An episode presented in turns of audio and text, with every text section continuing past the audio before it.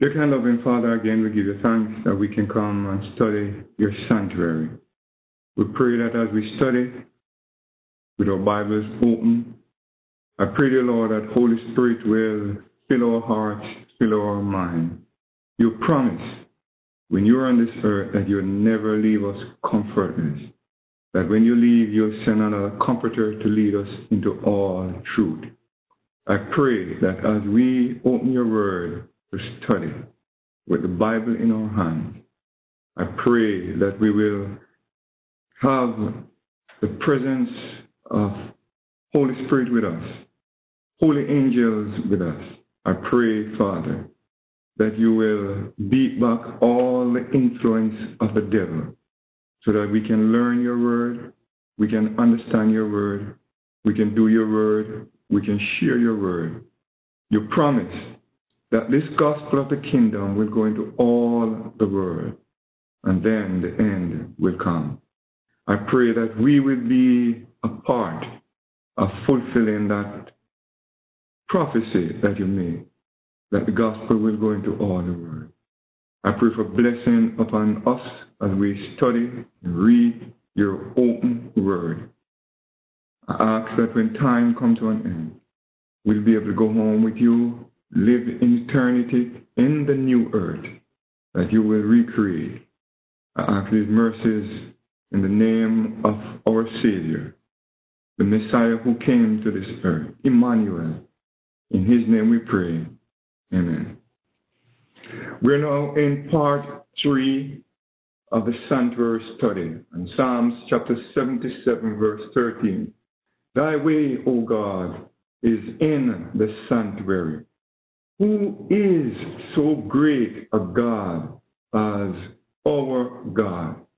Exodus chapter 25 and verse 8. Again, we review the request that God is here making to Israel through Moses when they were in the wilderness.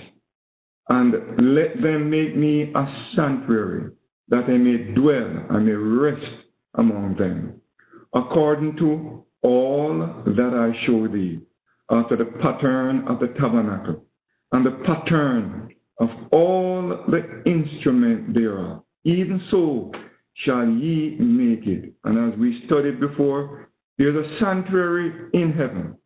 And the earthly tabernacle, the wilderness tabernacle, was just a pattern of the heavenly tabernacle, where Jesus would minister after he came to this earth, lived, preached, then died, rose from the dead. And Paul said, We have an high priest who is now in the heavenly tabernacle.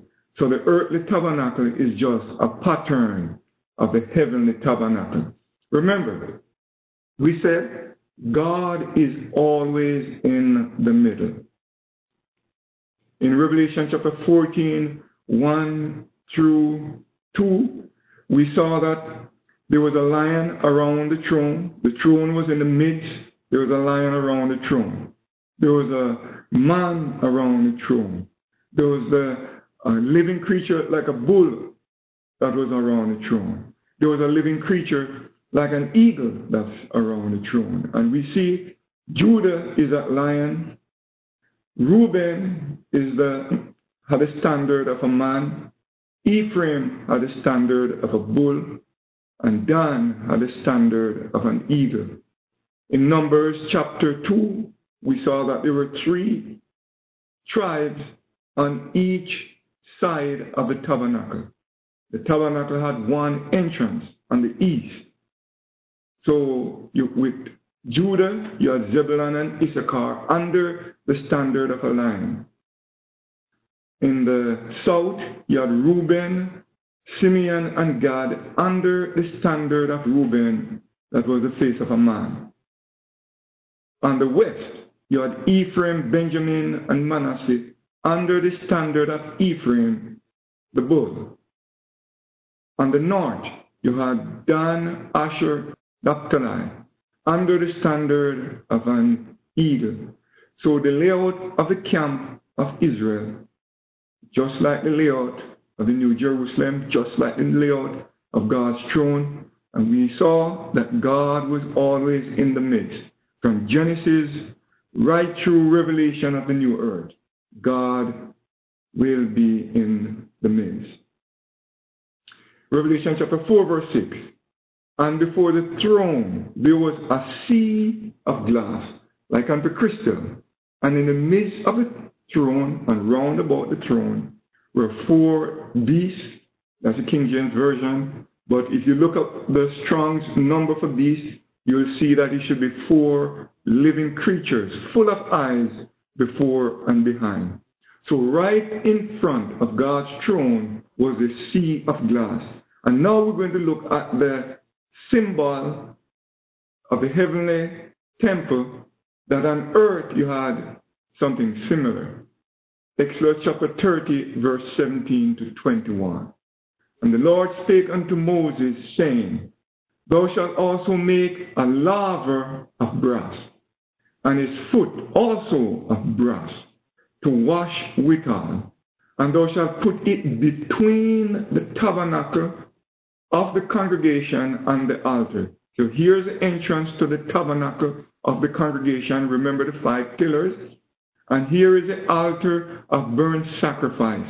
And right between the entrance to the tabernacle and the altar of burnt sacrifice, we have this laver. Some people pronounce it laver. It was for washing. It was made out of brass. And it had mirrors at the bottom verse 19 of Exodus chapter 30. For Aaron and his son shall wash their hands and their feet thereat, at the laver. When they go into the tabernacle of the congregation, they shall wash with water, that they not die not. Or when they come near to the altar to minister, to burn offering made by fire unto the Lord, so they shall wash their hands and their feet, that they die not, and it shall be a statute forever to them, even to him and to his seed throughout the generation. So when the priests came to the temple to minister, remember, they are going to be going into God's presence. They would enter through the holy place. That's God's presence. God promised that he would come and his presence would be on top of the Shekinah, the ark that contained the Ten Commandments with the mercy seat on top, with the two angels, one on each end of the mercy seat. God's presence would be in the middle. When the priest came to the tabernacle, symbolically, they would wash with water.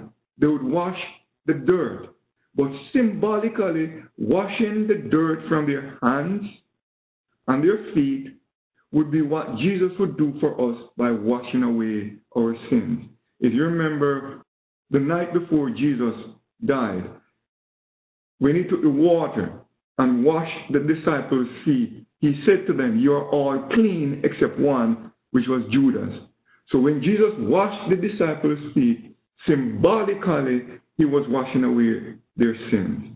So the purpose of the laver was for that washing, washing of the priests, symbolically washing away their sins. Now we're going to look at some of these texts.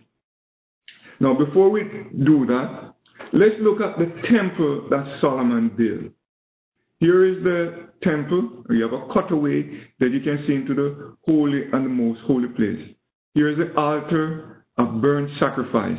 You did not go up to the altar of burnt sacrifice on steps. And God gave the reason for that. You went up on it on a ram. Then, right here, notice in Second Chronicles 14, reading from verse 1 to verse 3, it said, Moreover, he made an altar of brass. Here's the altar of brass, similar to the altar of brass that was made for the wilderness tabernacle. The dimension of the altar of brass that Solomon made was different, but it, it served the same purpose. Notice verse 2. Also, he made a molten sea. Because of the size of this laver, it was called a sea in the book of Chronicles. And remember, we read that before the throne of God was a sea of glass. So this laver that Solomon made, because of its size, it was called a molten sea. And this is the symbol of what was in what is in heaven and what will be in the new earth, in the new Jerusalem, that river of life, that sea of glass mingled with fire.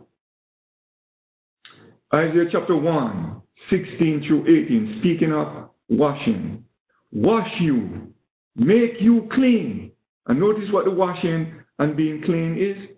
Put away the evil of your doing from before mine eyes. This is what God said. Cease to do evil. Learn to do well. To do good is a learning process. We don't learn to do evil because of Adam's sin. We have the natural tendency to do evil. But to do good, we must learn to do good. Seek judgment, relieve the oppressed, judge the fatherless, plead for the widow. Come now, let us reason together. God is willing to sit down and speak with us when we meditate on his word. Come now, let us reason together, saith the Lord. Though your sins be as scarlet, they shall be white as snow.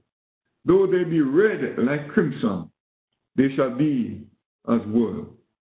Jeremiah chapter 2, verse 22.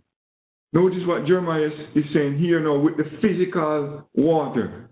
For though thou wash thee with nitre, and take thee much soap, yet thine iniquity is marked before me, saith the Lord God. Now remember, the water in that laver is just a symbol. We can't get into our tubs at home or into the shower at home with water and soap and say we're going to wash away our sin.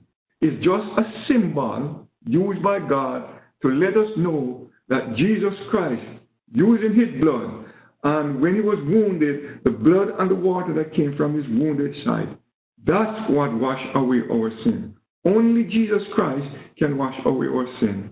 But symbolically, the water was used in the tabernacle. Psalms 51, 1 to 3. Washing again. Notice what David said. A psalm of David when Nathan the prophet came unto him after he had gone in to Bathsheba.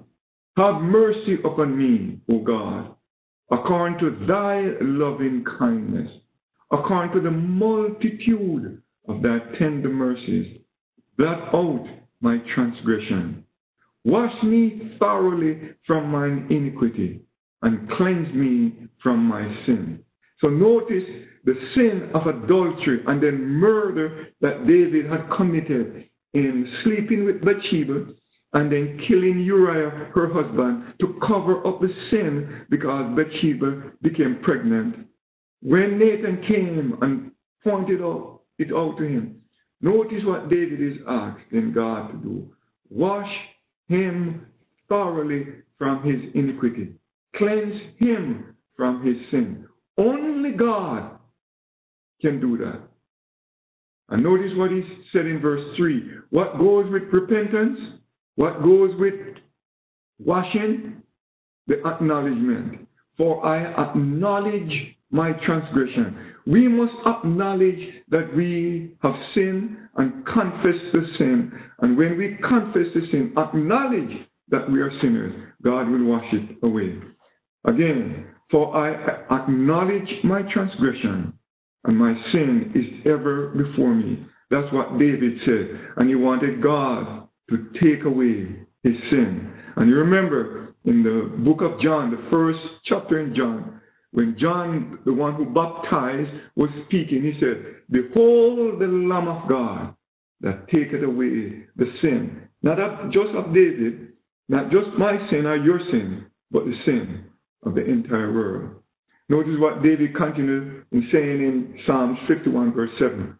Purge me with hyssop, and I shall be clean. Wash me, and I shall be whiter than snow. We are washed in the blood of the Lamb, and we become white. Notice in Exodus chapter 12, verse 22, hyssop was used to spread the blood on the doorposts in Egypt. In Leviticus chapter 14, verse 6, and 14, verse 49 to 52, hyssop and water was used to cleanse a house that had leprosy growing in it. Not leprosy on a person, but leprosy on a house. Numbers chapter 19, verse 6. Hyssop, cedar wood, scarlet, the heifer's blood, and water was used for the cleansing of the priest. In Numbers chapter 19, verse 18 and 19, hyssop and water to cleanse those who had t- touched dead person. So right through the Bible, we can see that hyssop with water, with scarlet wool, and the heifer's blood that represent the blood of Jesus. That's what was used, symbolically representing Jesus, who alone can wash away our sin. John chapter 19, 34 to 35.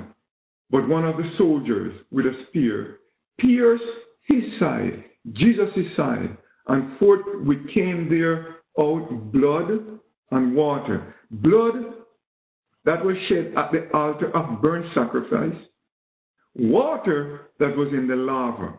So before anyone can regain entrance or back to the presence of God, they must be washed by the blood of Jesus.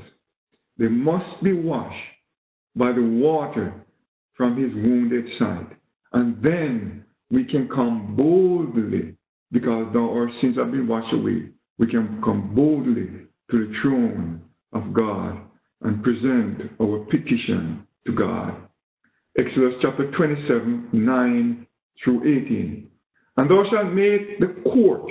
Here's the court. Here is the court, the court of the tabernacle. And it had this structure right around it. And that's what we're going to be looking at now. So here's the tabernacle. Here's the laver. Here's the altar of burnt sacrifice. And this is the court for the tabernacle. And then remember that the tribe of Levi, Moses and Aaron's camp will be right at the front because only the priest and the high priest and the priest's family could go in. But then you have three tribes here, three tribes here, three tribes here, three tribes, and then the mixed multitude was then beyond. So here now is a court. God is always in the middle. And thou shalt make the court of the tabernacle on the south side. This is the south side of the tabernacle. Southward, there shall be hangings for the court of fine twine linen. Linen, that white linen, represented the righteousness of Christ. He alone is righteous, and he will give us his righteousness. A hundred cubit long on one side. So from this end to this end was 100 cubit, roughly about 150 feet. And the 20 pillars, so there were 20 pillars that held up that linen on this side. Then, Exodus chapter 27, 9 through 18. For the north side, hundred cubit long. So on the north side is 100 cubit, same as this, and also 20 pillars. Verse 12. For the breadth of the court on the west side, this is the west side with the linen, there shall be 10 pillars. And there we have the 10 pillars.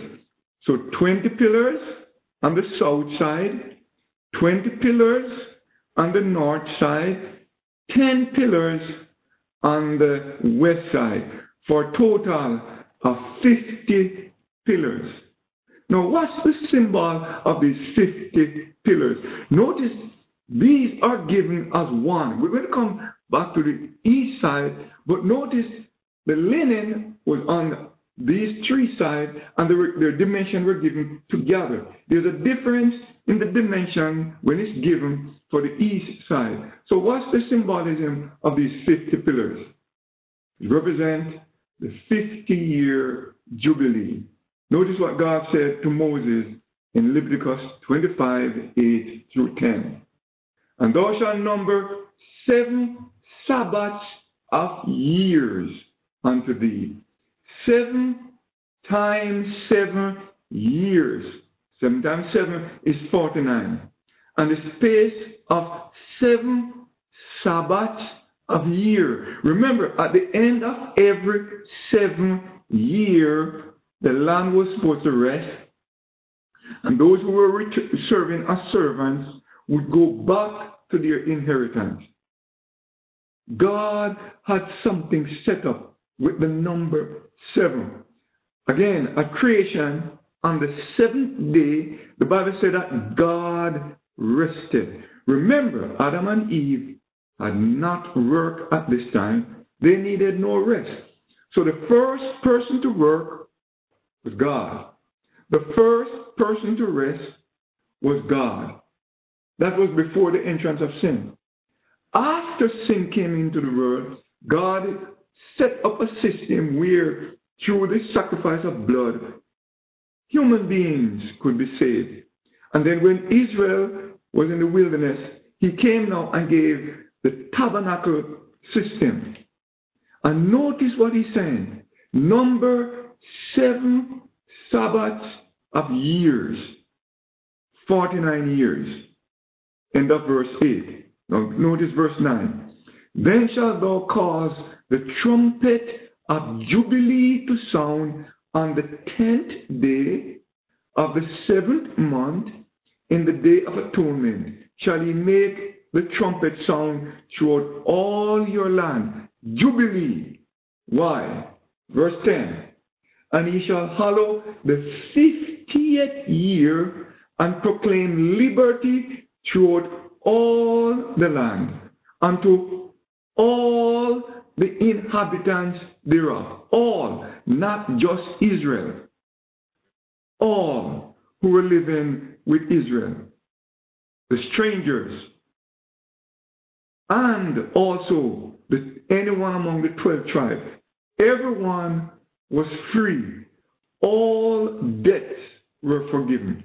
You did not have debts going from one generation to the next generation, to the next generation, to the next generation, and on and on. At the end of 50 years, all debts were forgiven. Everyone who had originally, when God, when the children of Israel came into the promised land, the 12 tribes were given land. At the end of every 50 years, God has set it up that all the land should go back to the original tribe that had received that land when they came out of Egypt after the wilderness 40 years wandering and into the promised land.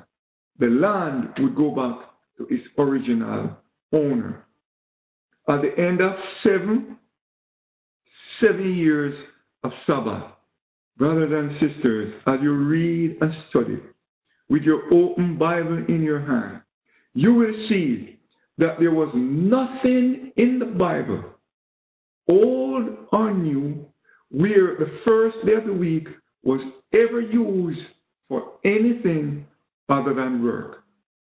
But notice, at the end of creation, seven days before sin, God rested.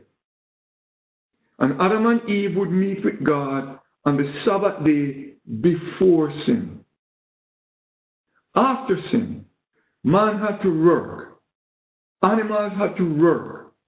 And in Exodus chapter 20, God told Israel in the wilderness that the Sabbath now would serve an additional purpose. It served an additional purpose for physical rest. Originally, it was a rest where we would commune with God on that day. Notice because people would get in debt, people would uh, get into all type of problem because of sin in this world. God allowed that at the end of seven years, people were supposed to be let free. But there were debt, and if someone is sold their land possession, here we have the 50th year. Every 50 years, the land would go back to its original owner. So the 50 pillars, 20 on the south side, 20 on the north side, 10 on the west side. Those 50 pillars, every time the children of Israel would set up the camp and place the 50 pillars, take down the camp, take down the 50 pillars, it would always remind them that every 50 years they were free to go back to their original land. And they were free to claim back their original land. You know, sometimes people say the Old Testament required a lot of laws and it was hard. But notice the freedom. Every seven days the people rested. Every seven years nobody would plant. God would allow everything to grow and the people would have food. The rich and the poor would eat freely from what God would allow to grow. Every 50 years, seven times seven, then the next year, everything would go back to its original owner. Freedom. Look at the freedom. Look at the symbolism that God is setting up to let us know that soon and very soon, all that bondage to sin will be gone. Continue reading in Exodus chapter 27. And the breadth of the court on the east side, here's the east side, eastward shall be 50 cubits. The hanging of one side of the gate, here's the gate. Here's the hanging on one side of the gate. Here's the hanging on the other side of the gate. Notice that this side, the east side, is the only side that had a separate, it was broken down into three parts.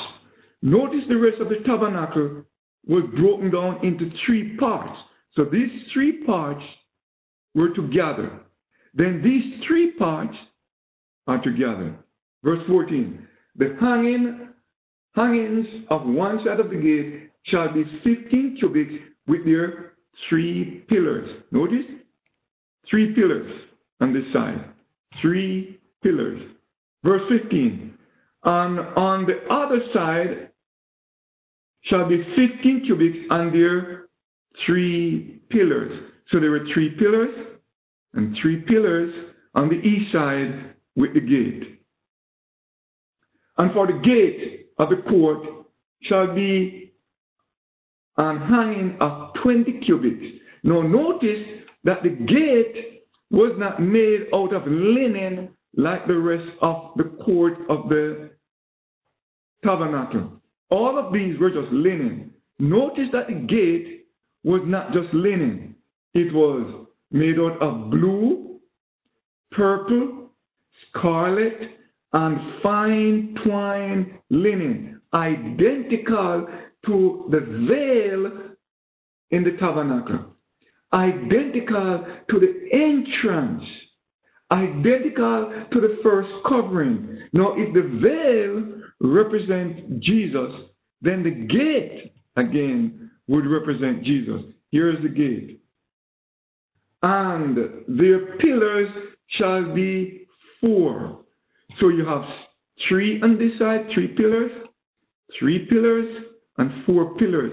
And this represented Jesus. Blue, purple, scarlet, and fine twine linen. So just as the 50 pillars had a symbolic meaning, the 10 pillars, three on this side of the gate, three on this side of the gate, and six, three, plus four, plus three represent 10. 10 commandments. Brothers and sisters, notice that four of the commandments, the first four, is our duty to God. Those four commandments represent the four pillars The four pillars represent God. The four pillars represent Jesus. In order to get in, you have to go through the gate. The gate represents Jesus.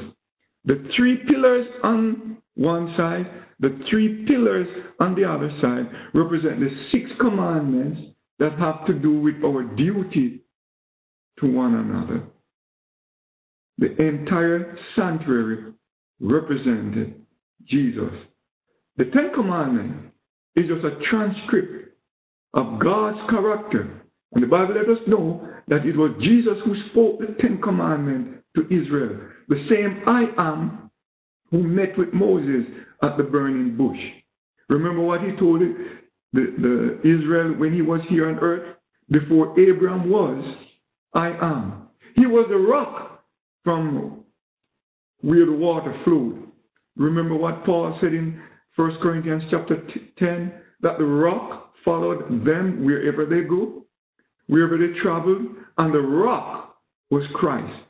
Again, the entire tabernacle, the pillars, the things in the court, the things in the holy place, the things in the most holy place represented Jesus. John chapter 10, verse 9. I am the door. By me, if any man enter in, he shall be saved, and shall go in and out and find pasture. They would find food to eat by traveling through Jesus. Now, we're going to give an overview. So, what we have just done in uh, the sanctuary study, chapter number one, the sanctuary study number two, the sanctuary study number three, the first part, was go over all the items in the sanctuary.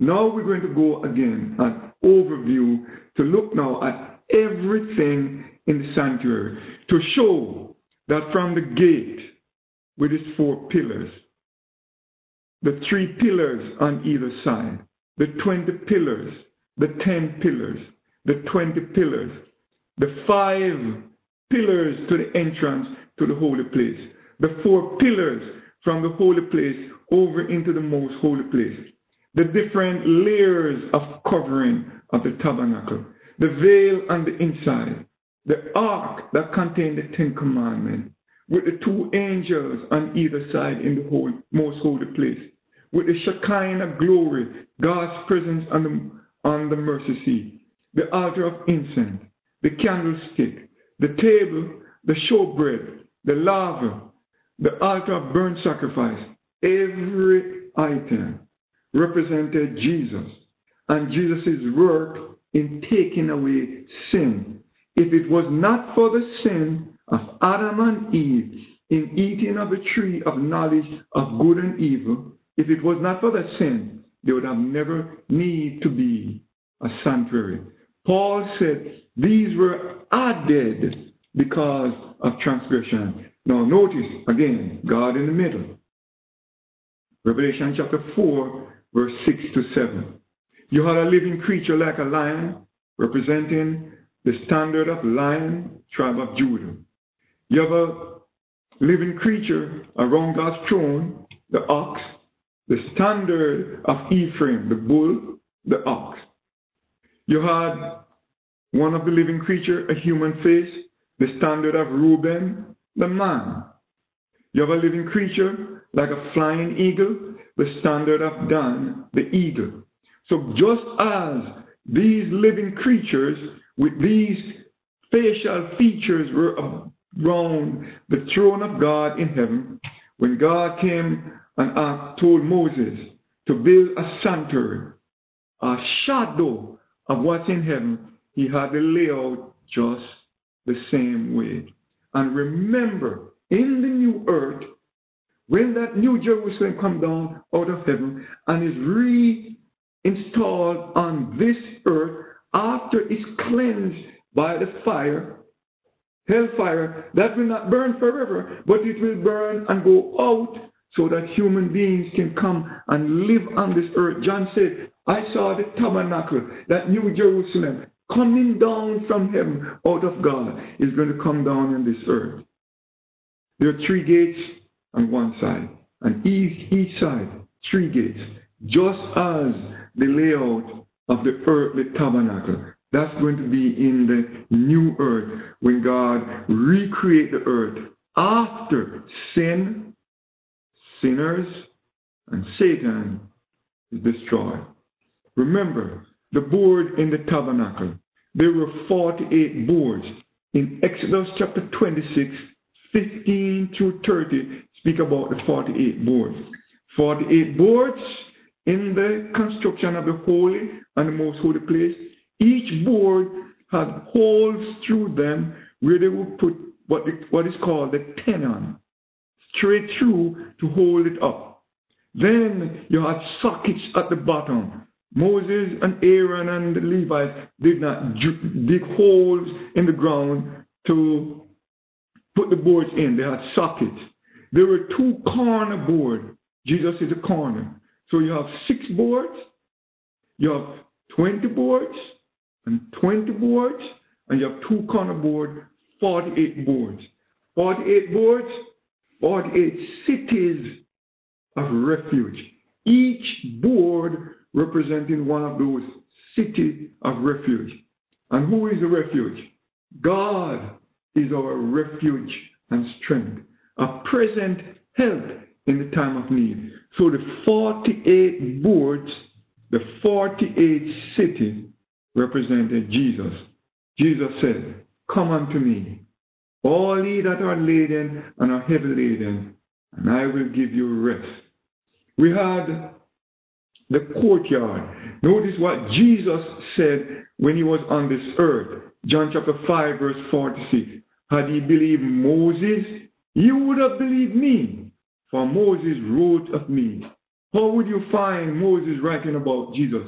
In the first five books of the Bible Genesis, Exodus, Leviticus, Numbers, Deuteronomy.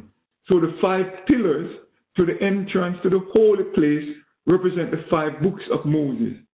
Then we had four pillars from the holy place over into the most holy place with the veil supported by the four pillars.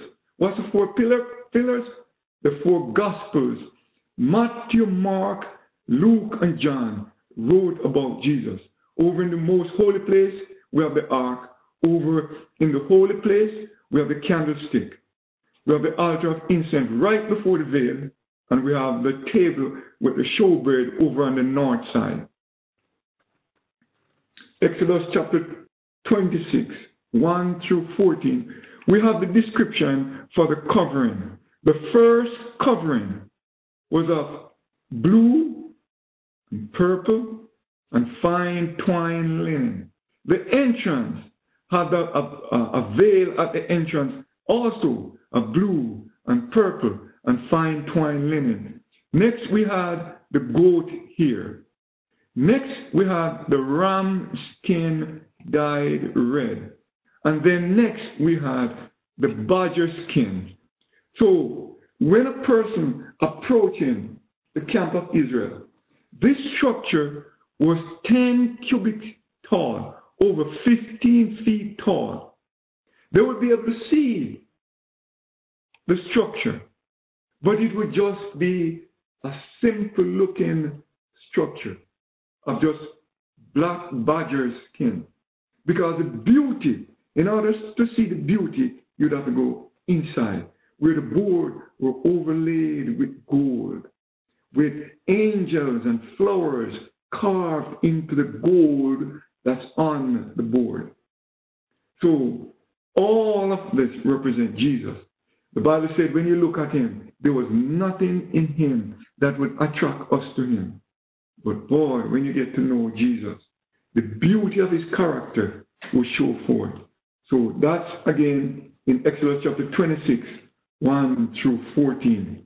Exodus chapter 25, 10 through 12 tells us about the ark that contained the Ten Commandments. It had the two tables of stone on the inside. It had the mercy seat. It had the two angels on either end of the mercy seat with God's presence, the Shekinah glory right in the middle. God in the middle. But he was in the middle between the two angels in the most holy place. Mary is not sitting on the mercy seat as depicted on that church in Chicago. It's not Mary. Symbolically, this was God sitting on his throne. Mary is not a queen in heaven. God is on his throne in heaven. Mary was just the mother of Jesus. When Jesus, when God took on humanity and came to this earth, Mary is the mother of that humanity. Mary is the, not the mother of God. It, with Jesus in his pre existent state. The Bible said the Word became flesh and dwelt among us. Notice that mercy and sacrifice is at the same level. Remember, the ark with the mercy seat on top was one and a half cubits high. The altar of burnt sacrifice was three cubits high. But in the middle, it had what we call a grating. The grating was placed in the middle, therefore, it was one and a half cubit from the base. The animal would be burned here. The flesh of the animal would be burned here. The animal, the death of the animal that was burned here, represented the fact that Jesus would come and die for us. So, where sacrifice took place and where mercy sat is at the same height. Mercy is not greater than sacrifice. Sacrifice is not greater than mercy. So when, G, when the sacrifice was being offered out in the court and the mercy was on the inside where God's presence eh, eh, was symbolically located on that Shekinah glory, it was at the same height. Mercy and sacrifice at the same level. And that's why God can save us, because He's as merciful as He is just. The veil, Exodus chapter 26, 31 to 33. It was over 15 feet tall from top to bottom. Remember, on the veil, the priest would sprinkle some of the blood from the animal. The blood had the sin because remember, when a person sinned, they would put their head on top of the animal. If the priest sinned, he would put his head, his hung on top of the head of the animal. On the day of atonement, the hand would go on top of the goat that the lot fell on, representing God's goat. The morning and evening sacrifice, the hand went on the top of the head. Every day, some of the blood would be sprinkled on the veil. That veil became bloody because of blood being sprinkled on it. It became filthy with blood, filthy with sin. Our sins make God's entire creation filthy. But here, symbolically, it's now representing Jesus because Jesus, Paul said, his flesh is that veil. Jesus took our sins on himself. Jesus did not go to the cross and took the, the law to the cross and then nailed the law to the cross. He took my sins, the writing, all the things that were against me. My sin is against me. The law is not against me. The law just point out sin. But what's giving me problem, what's giving human being problem from Adam's sin until Jesus come the second time or until Jesus died, it was our sins. When Jesus went to the cross, he took our sins. And our sins are washed away. So the veil represents Jesus' flesh. The altar of incense can be found Exodus chapter 31, 1 through 11. It had horns. horn at each end. It had a crown, represented royalty. It was made out of acacia wood. Some people, in some places, it's a shittim wood. It was entirely covered with gold, representing Jesus' righteousness. It had rings through which you put place the staves. The staves were that the priest could carry it on their shoulder. None of the articles in the sanctuary that represented Jesus was supposed to be uh, carried and caught. Everything that had staves in it was carried on the shoulder of the priest. The boards were carried on cart because they did not have staves in them for them to transport it. But the ark with the Ten Commandments, the table with the showbread, the altar of incense, the altar of burnt sacrifice, all had staves, and those staves were supposed to remain in them. The crown represent royalty. The horns represent salvation. That's what Zachariah said in the, in the New Testament when he was praising God for the birth of John the Baptist and then the soon birth of Jesus. On top of the ark of incense, you had the container with the incense. And the priest would carry the incense with him when he goes into the presence of God, into the most holy place. So without Jesus with him, the incense representing Jesus, it also tell us in Revelation, the incense rise with the prayers of the saints. The Holy Spirit would present our petition. So in order for the human priest to come into God's presence, there must be a shield of incense between them and God. Jesus is always that shield. Exodus chapter 25, 31 to 40.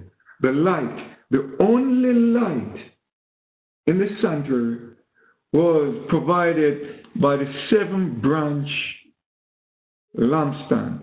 One center branch and then three branches on either side.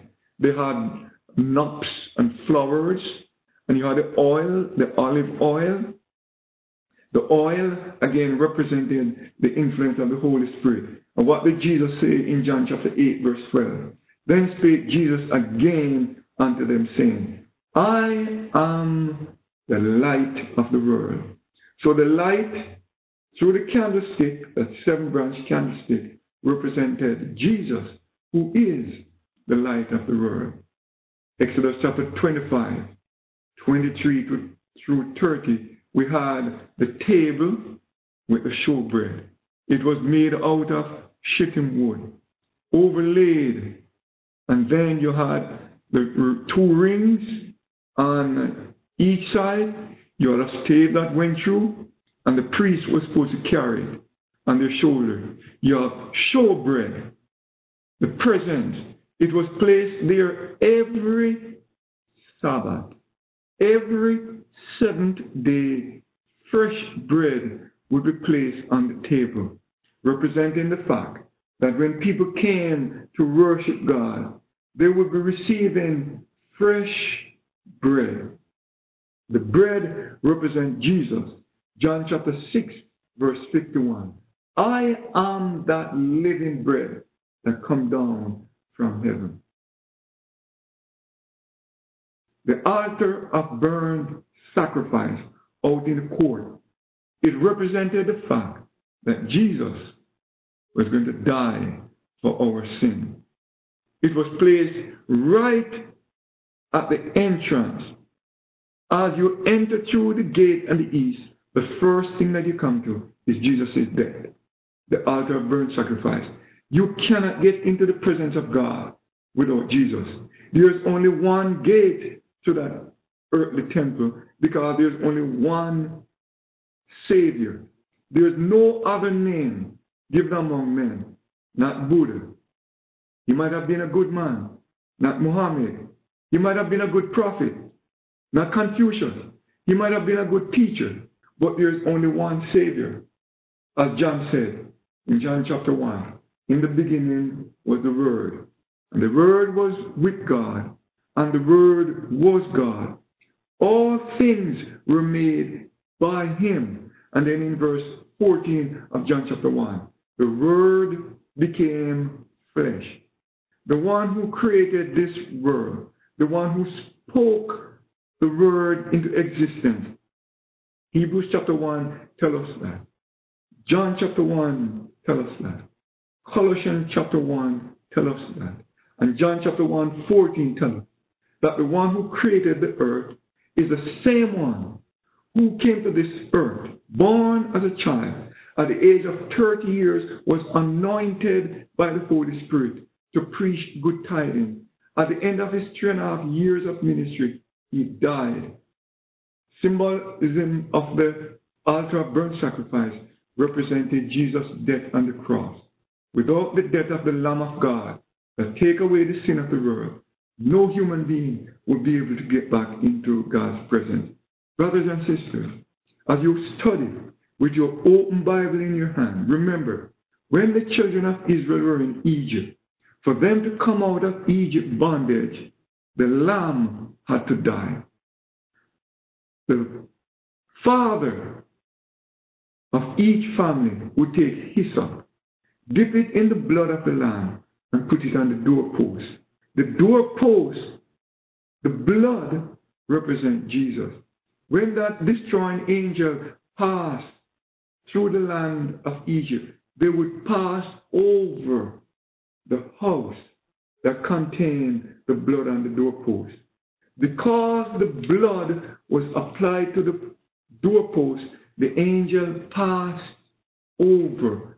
So Israel celebrated Passover and then they came out of Egypt.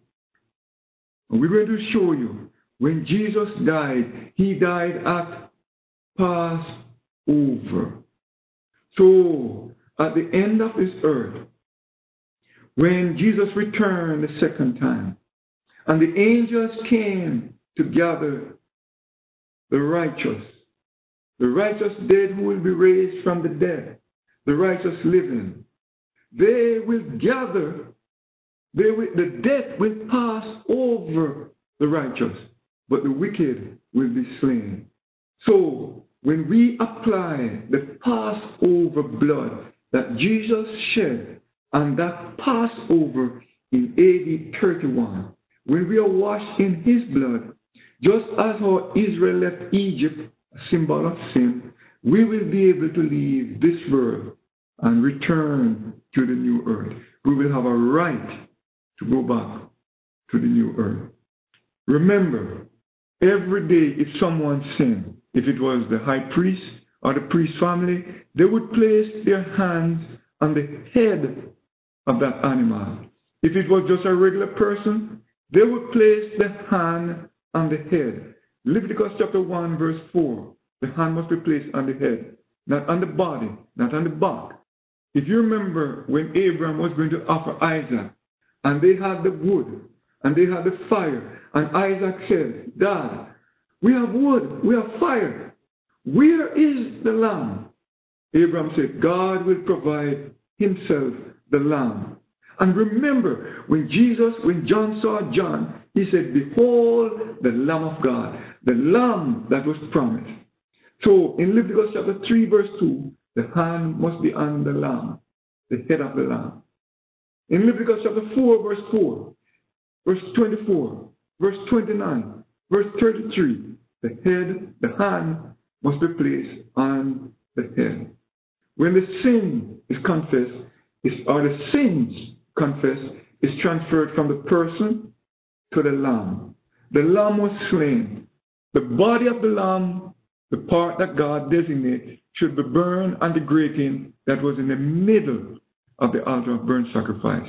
Some of the blood would be placed, poured out at the base of the altar of burnt sacrifice every day, morning through evening. Blood is being poured out.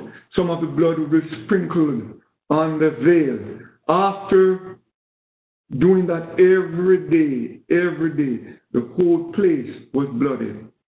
Now notice, the sins were transferred. So the forgiveness of sin is the transfer of sin from the person, the guilty person, to the Lamb.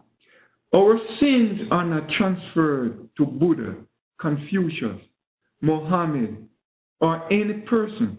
The sins are transferred to the Lamb or the animal. The animal represented Jesus. The blood was shed. The blood was poured at the base of the altar. The blood was sprinkled on the veil. So the sin now was taken from the person, but it was put in the sanctuary. It had to be cleansed.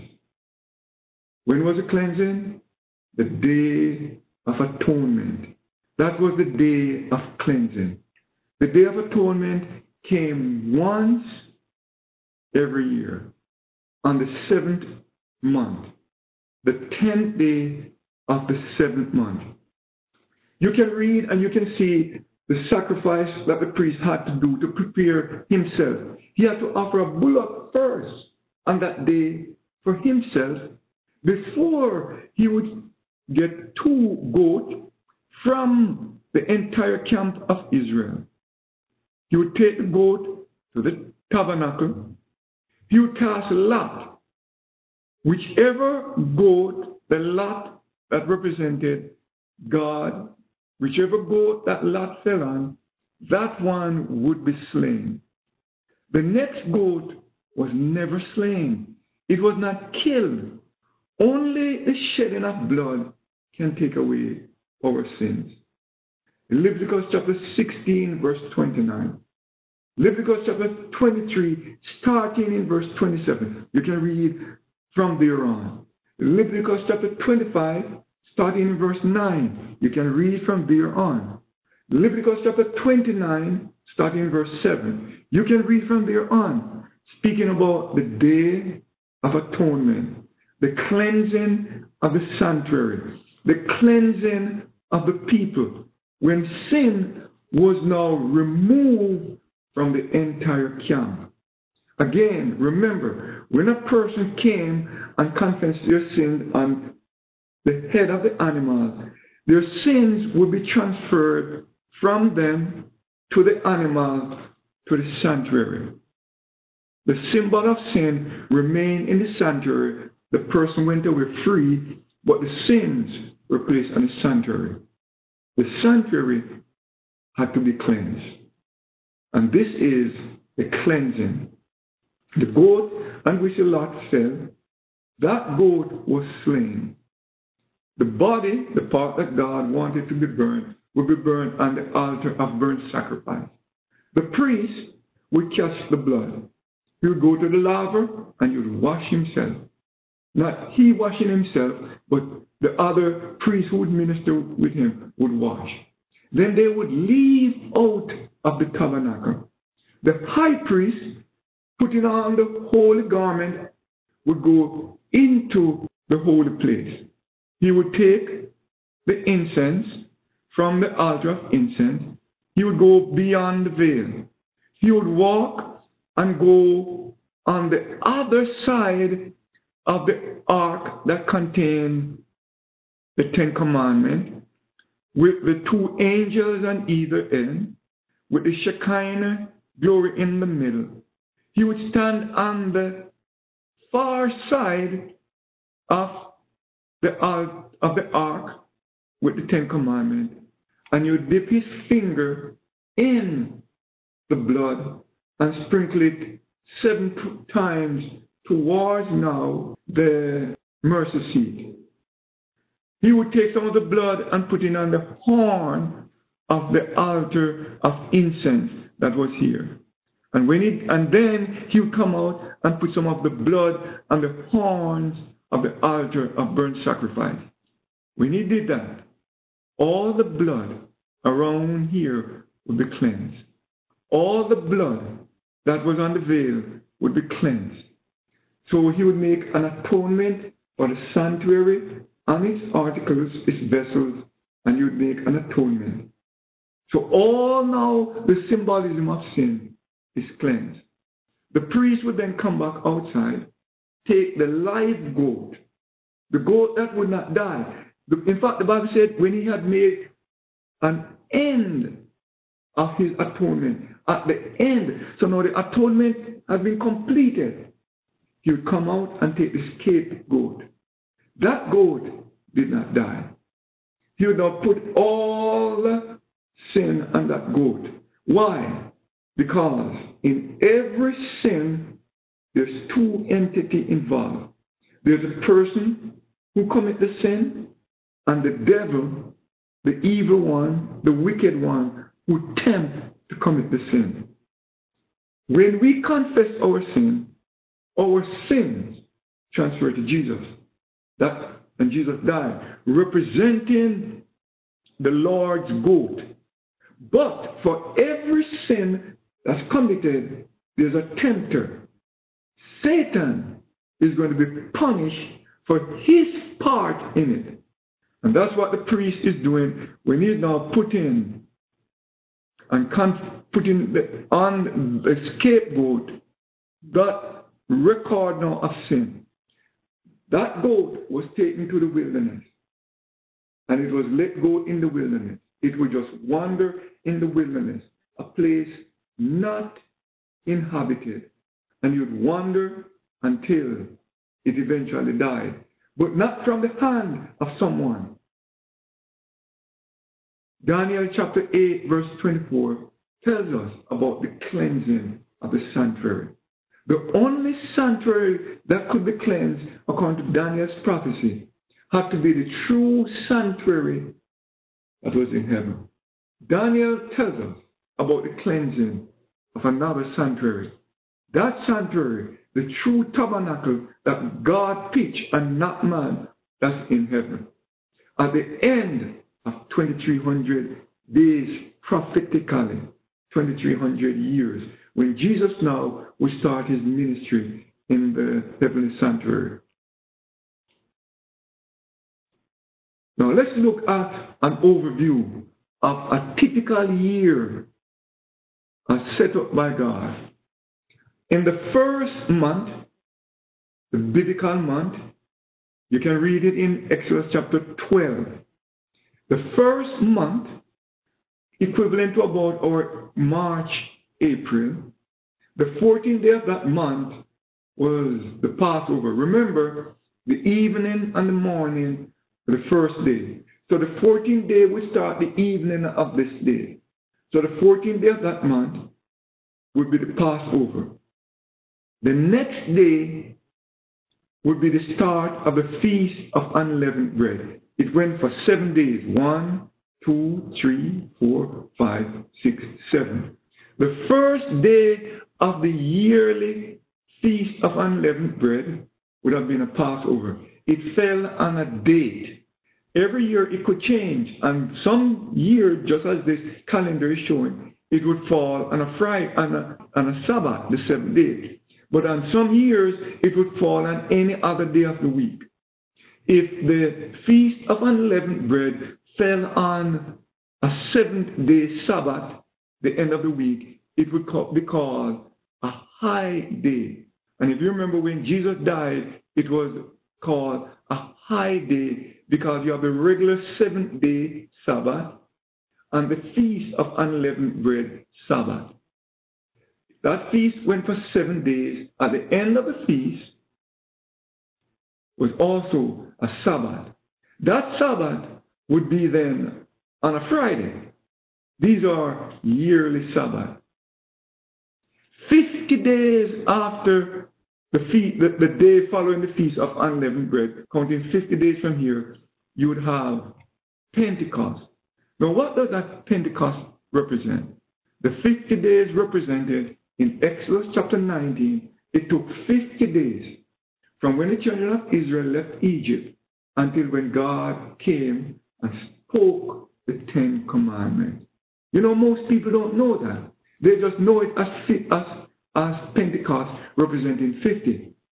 But when you read Exodus chapter 19, you can see that it took 50 days from when Israel left Egypt to when God actually spoke the Ten Commandments. So the feast of Pentecost was for Israel to remember that God spoke the Ten Commandments. Then, in the seventh month, the first day of the seventh month was the feast of blowing of trumpets. What's the blowing of trumpet? You see, in Israel, the only way they know when a month ends and a month starts was by the priest blowing the trumpet. So when this month started, the priest would blow a trumpet. When the second month started, the priest would blow a trumpet. When the third month, blow the trumpet. The fourth month, you'll blow the trumpet. The fifth month, you'll blow the trumpet. The sixth month, you'll blow the trumpet. The seventh month, you'll blow the trumpet, signifying that the seventh month is starting. But because we are going to have now the Day of Atonement in the seventh month, the priest now would have a feast of blowing of trumpets. So every year there will be one, two, three, four, five, six, seven sounding of trumpets. When you go to Revelation, how many trumpets do you have? Seven. Signifying that judgment is going to start. The judgment that corresponds to the heavenly sanctuary. The judgment where our high priest, Jesus Christ, will be going into the most holy place. On the tenth day of that seventh month was the day of atonement. That was a Sabbath. So the day of atonement on the seventh month, the tenth day of the month, was the day of atonement when the earthly priest would cleanse the earthly sanctuary. This is corresponding again to what Daniel said that at the end of 2300 days, the sanctuary would be cleansed. A prophetic day representing a prophetic year. At the end of 2300 years, and according to Daniel, that was in 1844 when Jesus, our high priest, went into the most holy place. So that was also a Sabbath of rest. On this month, that 10th day of the month would fall on a Sabbath. So this was a Sabbath. This was a Sabbath. This was a Sabbath. This was a Sabbath. And this was a Sabbath. Then the last feast in Israel, the last feast was on the 15th day of the seventh month. That feast would go for seven days. One, two, three, four, five, six, seven. But then there was a special instruction. The first day of the feast was a Sabbath. So in that seventh month, that 15th day of that seventh month was a Sabbath. Then they count seven days. Then the next day, at the end of the feast, was also a Sabbath. So the 15th day was a Sabbath. Eight days later was another Sabbath. This is the Feast of Tabernacle. Brothers and sisters, remember that when Jesus came to this earth, it was God with us. That's why he was called Emmanuel. God came to tabernacle with us. So, what's the purpose of the Feast of Tabernacle? It signifies the day when the Messiah would have been born. Remember, the day is from the evening to the morning. So the day of the 15th day would have started the evening of the 14th. So Jesus was born the evening of the 14th. Now, what happened then? What's the significance of this eighth day? Jesus then would have born at the evening, so in, in the, the biblical reckoning, he would have been born on the 15th, the evening of the 14th day, which would have been the 15th day. One, two, three, four, five, six, seven. On the eighth day, Jesus was taken to the temple to be named. He was also going to be circumcised. Remember, these are Sabbaths when the people would not work.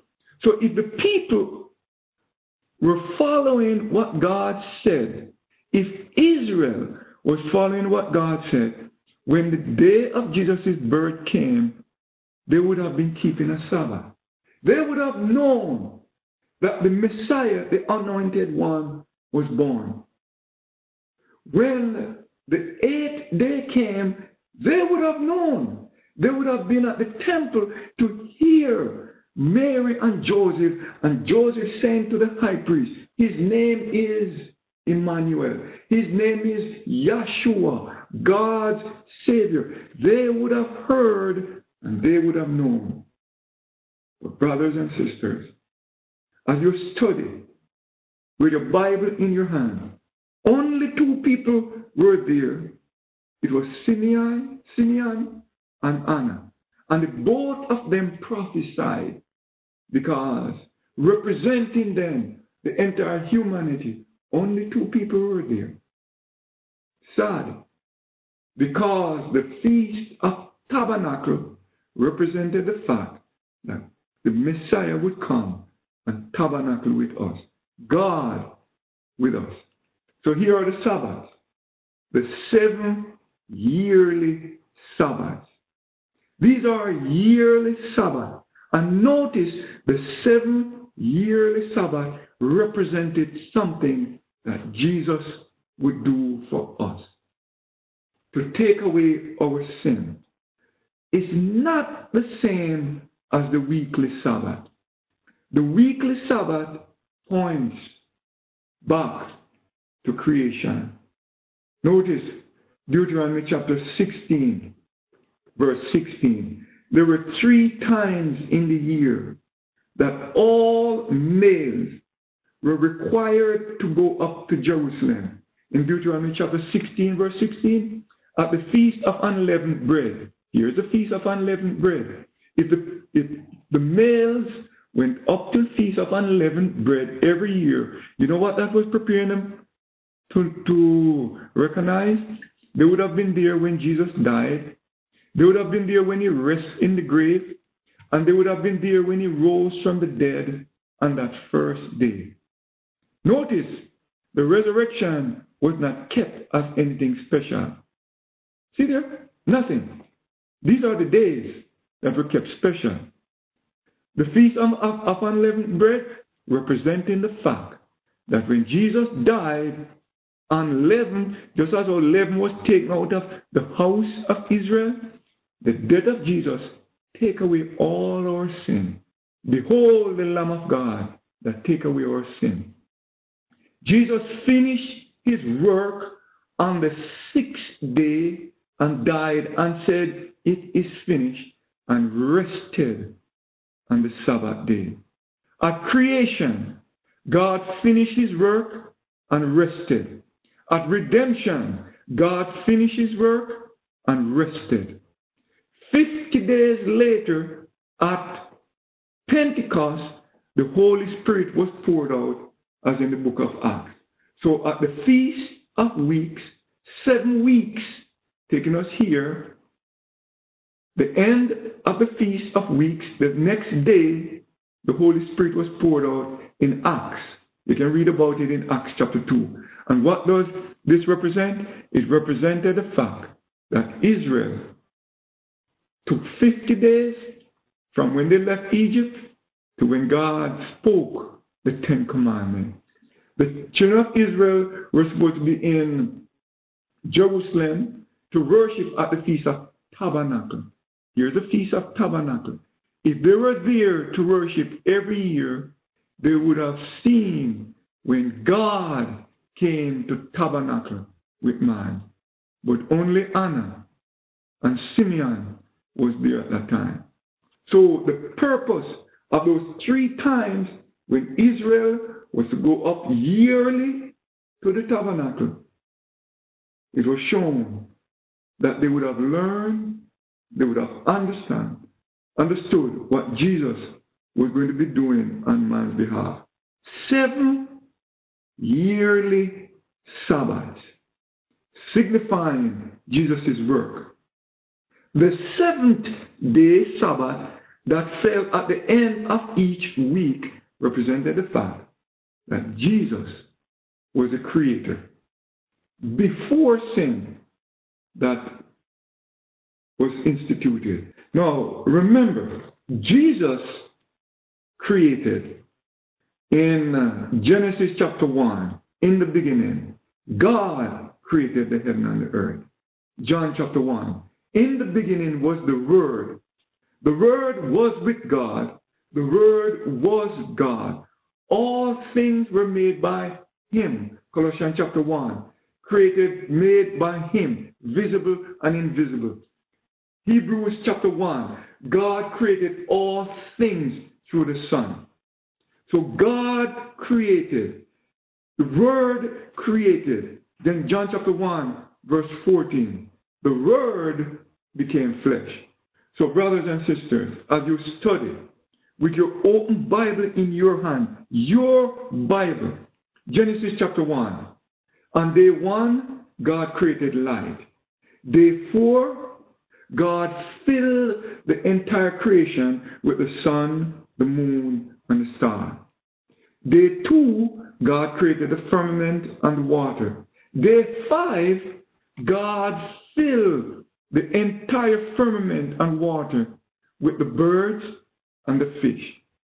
Day 3, God created the land, the trees, and the grass.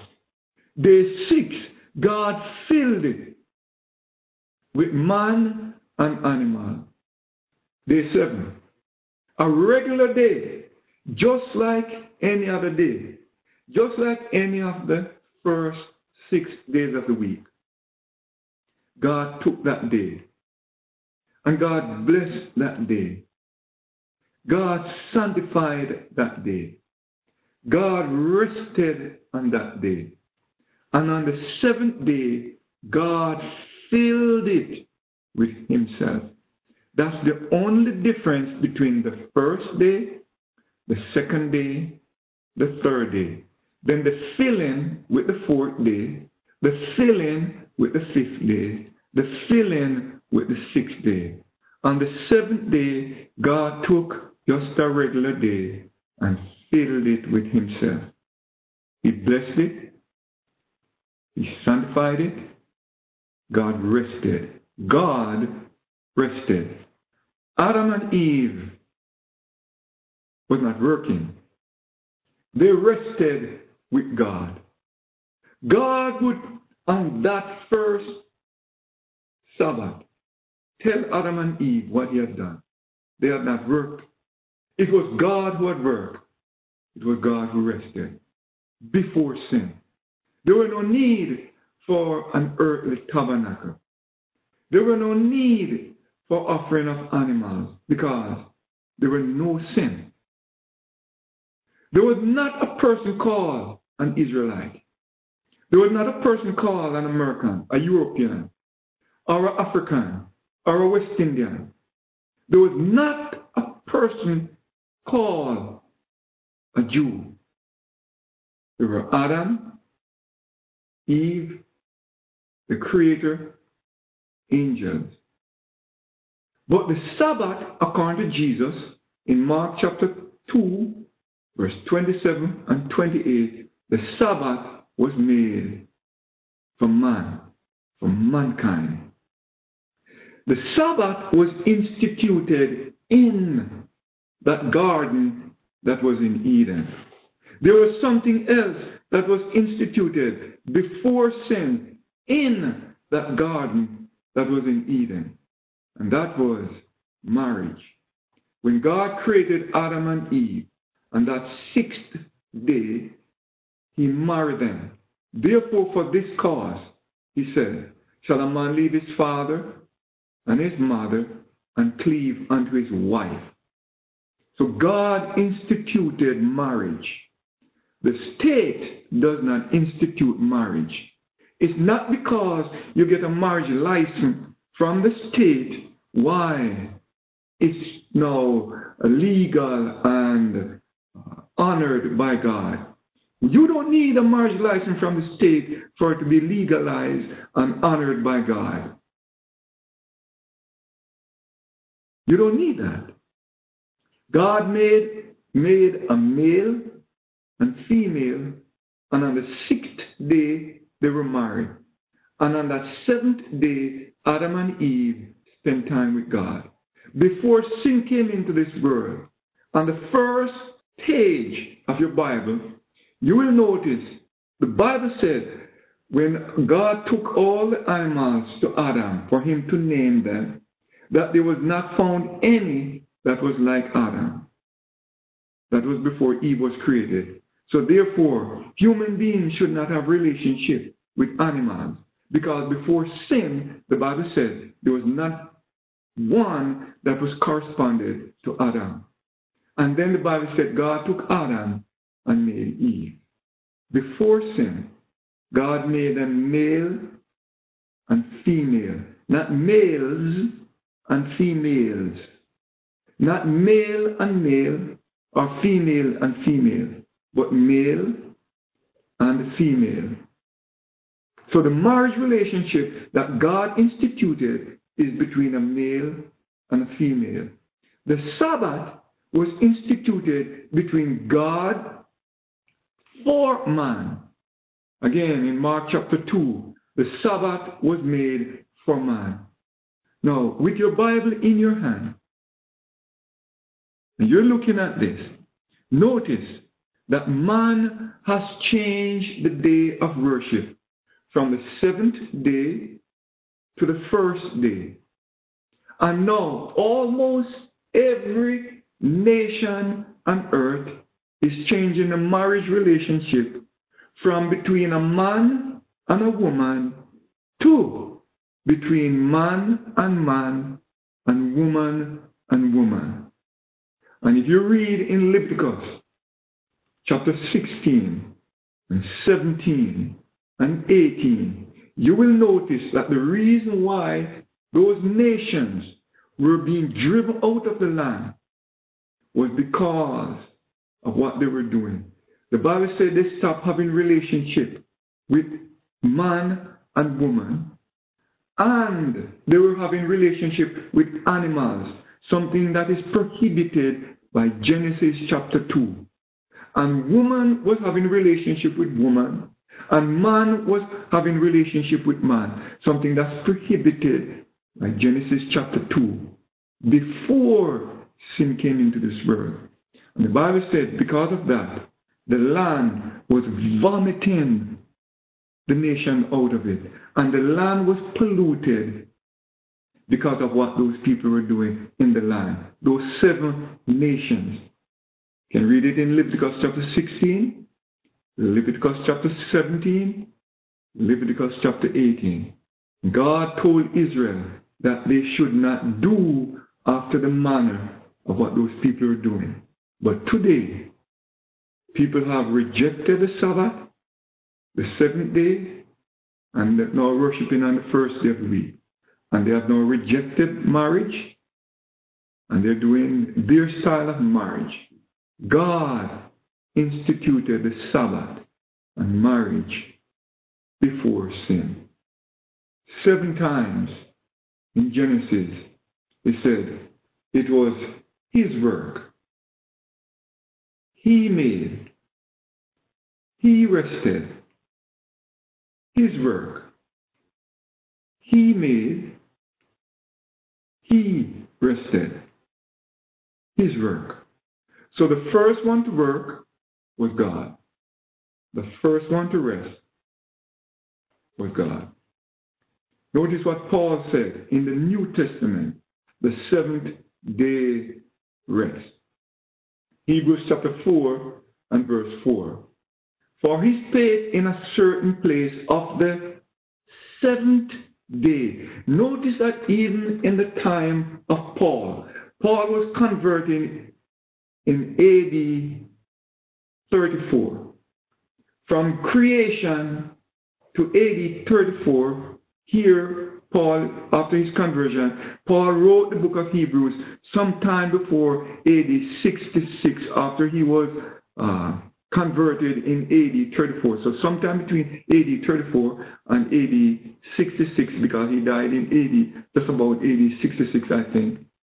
He is still calling the Sabbath the seventh day. He's not speaking of the first day of the week. Notice what he said, verse 4. Read it again. For he spake in a certain place of the seventh day on this wise, and God did rest the seventh day from all his work.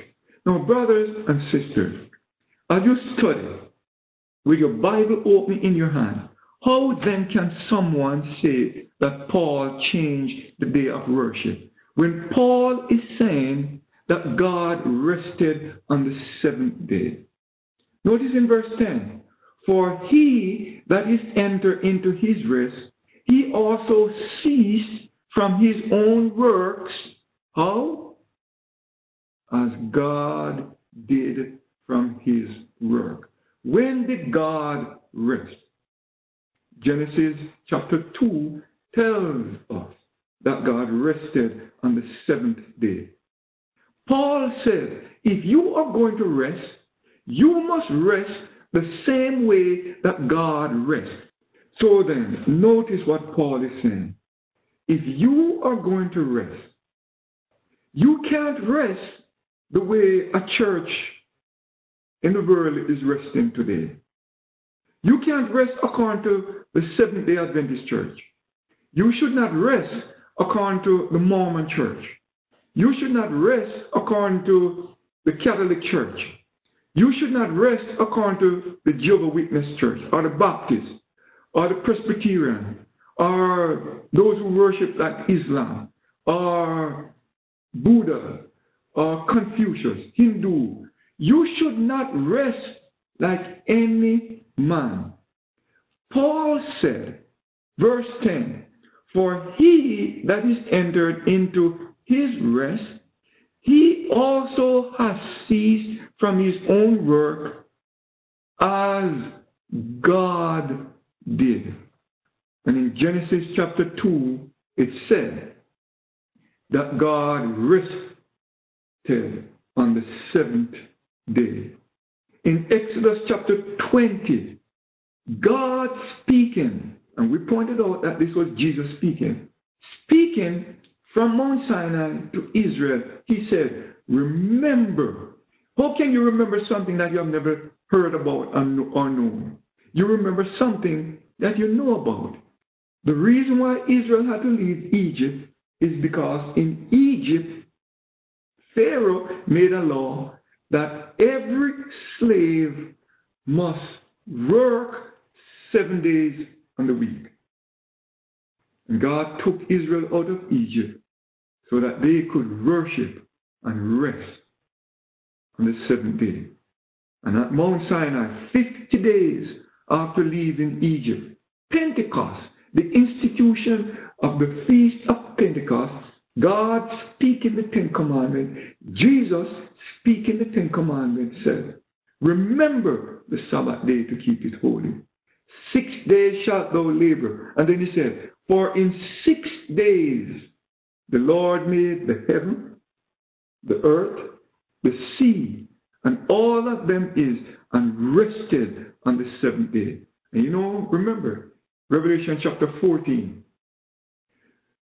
The angel flying in the midst of heaven, calling human beings back to worship God. What did the angel say? Worship him that made the heaven, the sea, the fountains of waters.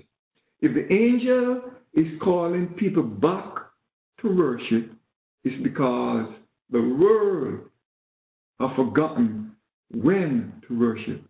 And the angel there in Revelation chapter 14, warning about receiving the mark of the beast, the name of the beast, the number of the beast is calling people back to worshiping God. Worshiping God, worshiping the Creator. When did the Creator rest upon the Paul? On the seventh day. There's a church that has set a day and is requiring human beings to worship. The church has set the first day of the week and they have called it their mark or their sign. Well, you see, God of a sign and the beast of a sign. God's sign is in the Sabbath because in the Sabbath commandment, the fourth commandment, you have the name, the Lord God.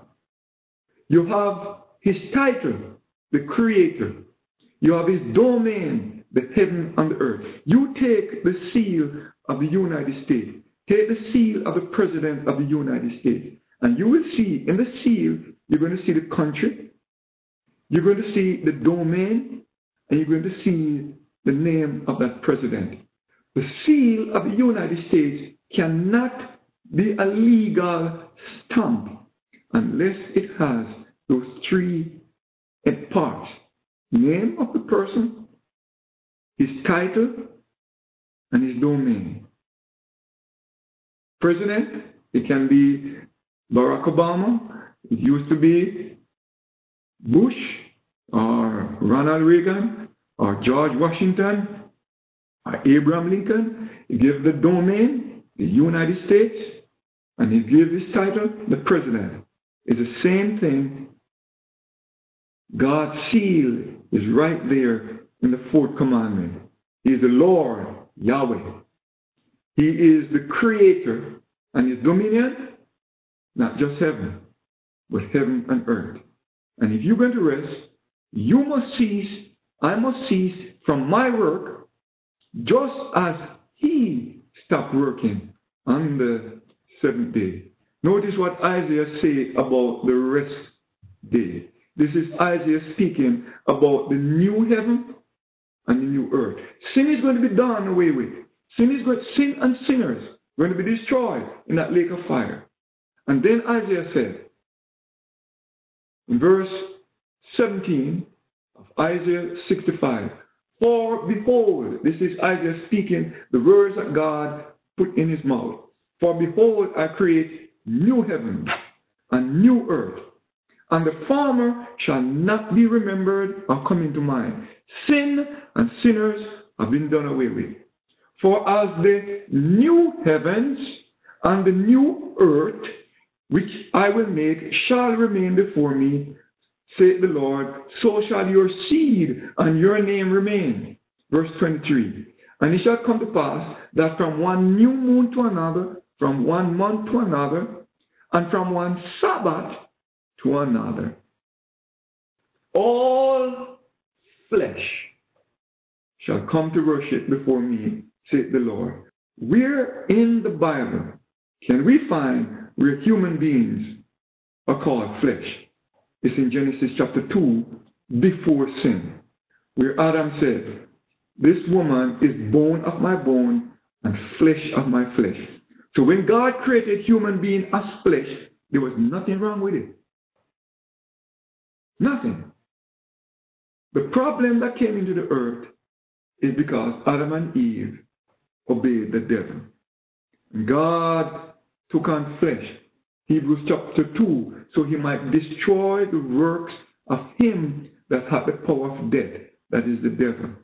And when God created the new heaven and a new earth, all flesh, the original plan, is now going to be put in place. Just as how Adam and Eve celebrated the Sabbath with the Creator, so in the new earth, all the saved will come and worship God on the Sabbath day. So, brothers and sisters, as you study with the Bible in your hand, you will see then that the sanctuary was instituted to take away sin. The only problem that came in this earth is a sin problem. And God is going to take out the sin problem and reinstitute everything the way it would have been before sin. So Jesus said in John chapter 5, verse 46, and he's speaking to Israel because Israel has stopped believing in the coming Messiah. And notice what Jesus said. Had he believed Moses, you would have believed me, for Moses wrote of me. How did Moses write about Jesus? Moses wrote about Jesus in the sanctuary. Everything in the sanctuary.